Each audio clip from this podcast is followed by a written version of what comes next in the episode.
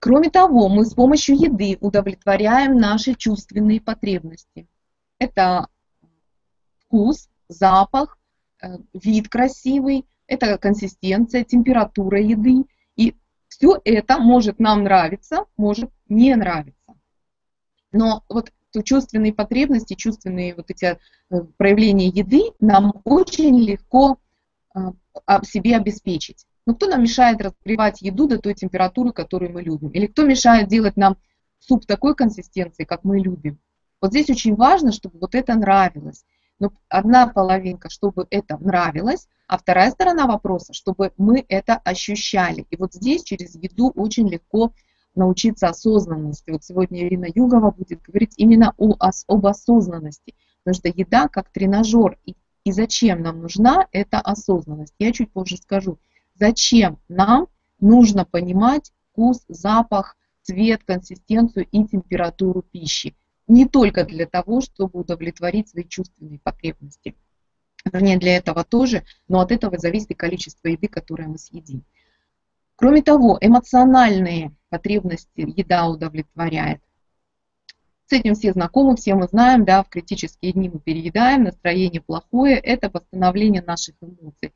Или нам скучно, или мы расстроены, или еще что-то происходит, и мы начинаем есть. Э, то есть мы начинаем заедать, мы начинаем есть вот просто автоматически для того, чтобы успокоиться. Безусловно, еда успокаивает и процесс жевания, и саму, сам процесс переваривания, он успокаивает нас, то есть это есть э, такой реальный эффект у еды. Другой вопрос, что еда не решает э, задачи, не решает проблему другого. И вот э, именно эмоциональная составляющая еды, она может быть очень хорошим индикатором. Знаете, вот я сейчас рассказываю, вспомнила один случай, я еще была достаточно молодая, мне там было лет 28, мы жили в гарнизоне военном под Алматой, и я тогда, ну, у меня вес всегда лишний был, то есть я его так снижала, набирала, снижала, набирала.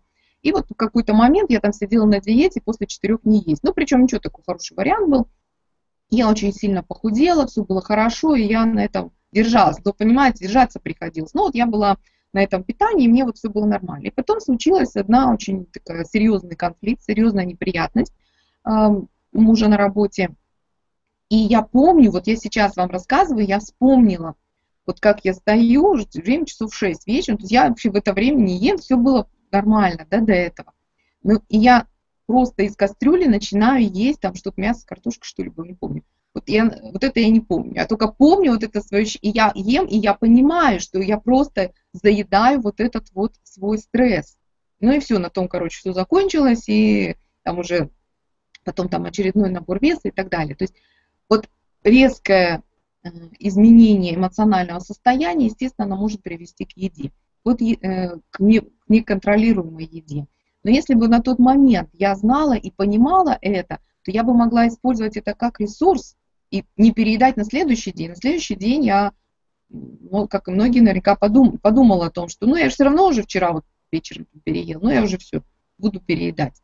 И на этом все закончилось. А на самом деле можно было это использовать как ресурс. Но э, сейчас важно просто понимать, что и у еды есть три составляющие. Это физиологические, чувственная и эмоциональная. И физиологическая потребность – это только одна треть. Очень часто мы количеством еды перекрываем, вот почему держится лишний вес, или почему люди переедают, или почему есть тяга к каким-либо продуктам. Очень важным моментом во всем этом является переедание за счет того, что чувственные и эмоциональные потребности в еде покрываются с помощью ее количества. С помощью ее количества. На самом деле, если мы дадим себе полное наслаждение, полное осознанное, чувственное, эмоциональное вот это ощущение еды, то еды как таковой в количестве с ее калориями, там, жирами, углеводами понадобится в три раза меньше. Ну, на первых порах в два раза меньше, а на постепенно, то есть когда мы уже научимся контролировать, ну вот именно управлять, корректировать свои эмоции по-другому, то и понадобится и в три раза. Это происходит автоматически. Это не происходит э, специально уменьшая количество еды. А чуть позже мы будем об этом говорить. Так вот, сегодня мы с вами говорим об правильном употреблении физиологических потребностей нашей еды. Вот как сделать вот эту основу, вот этот фундамент, да, нам нужно построить основу и фундамент для того, чтобы наш организм начал слышать вот эти все сигналы, чтобы мы понимали чувственное наслаждение, чтобы мы понимали, наелись мы или не наелись. Сначала нужно построить физиологический фундамент, дать организму то, что ему не давалось, на что у него не хватало ресурсов, микроэлементы, витамины, хорошие жиры и еще другие компоненты.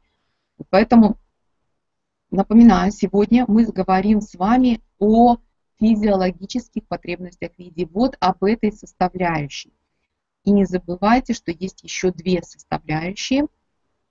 Но сегодня наша тема – это физиологические потребности еды. Кормим себя правильно, составляем фундамент. В принципе, когда я снижала вес, вот этот радикально уже, то есть все, когда я там изменила свою жизнь с помощью веса, это было прежде всего, конечно, изменение физиологическое. То есть а, прежде всего накормить, и затем параллельно уже начинаешь обращать внимание на чувственные и эмоциональные факты в еде. То есть все количество еды может поместиться вот в одну треть.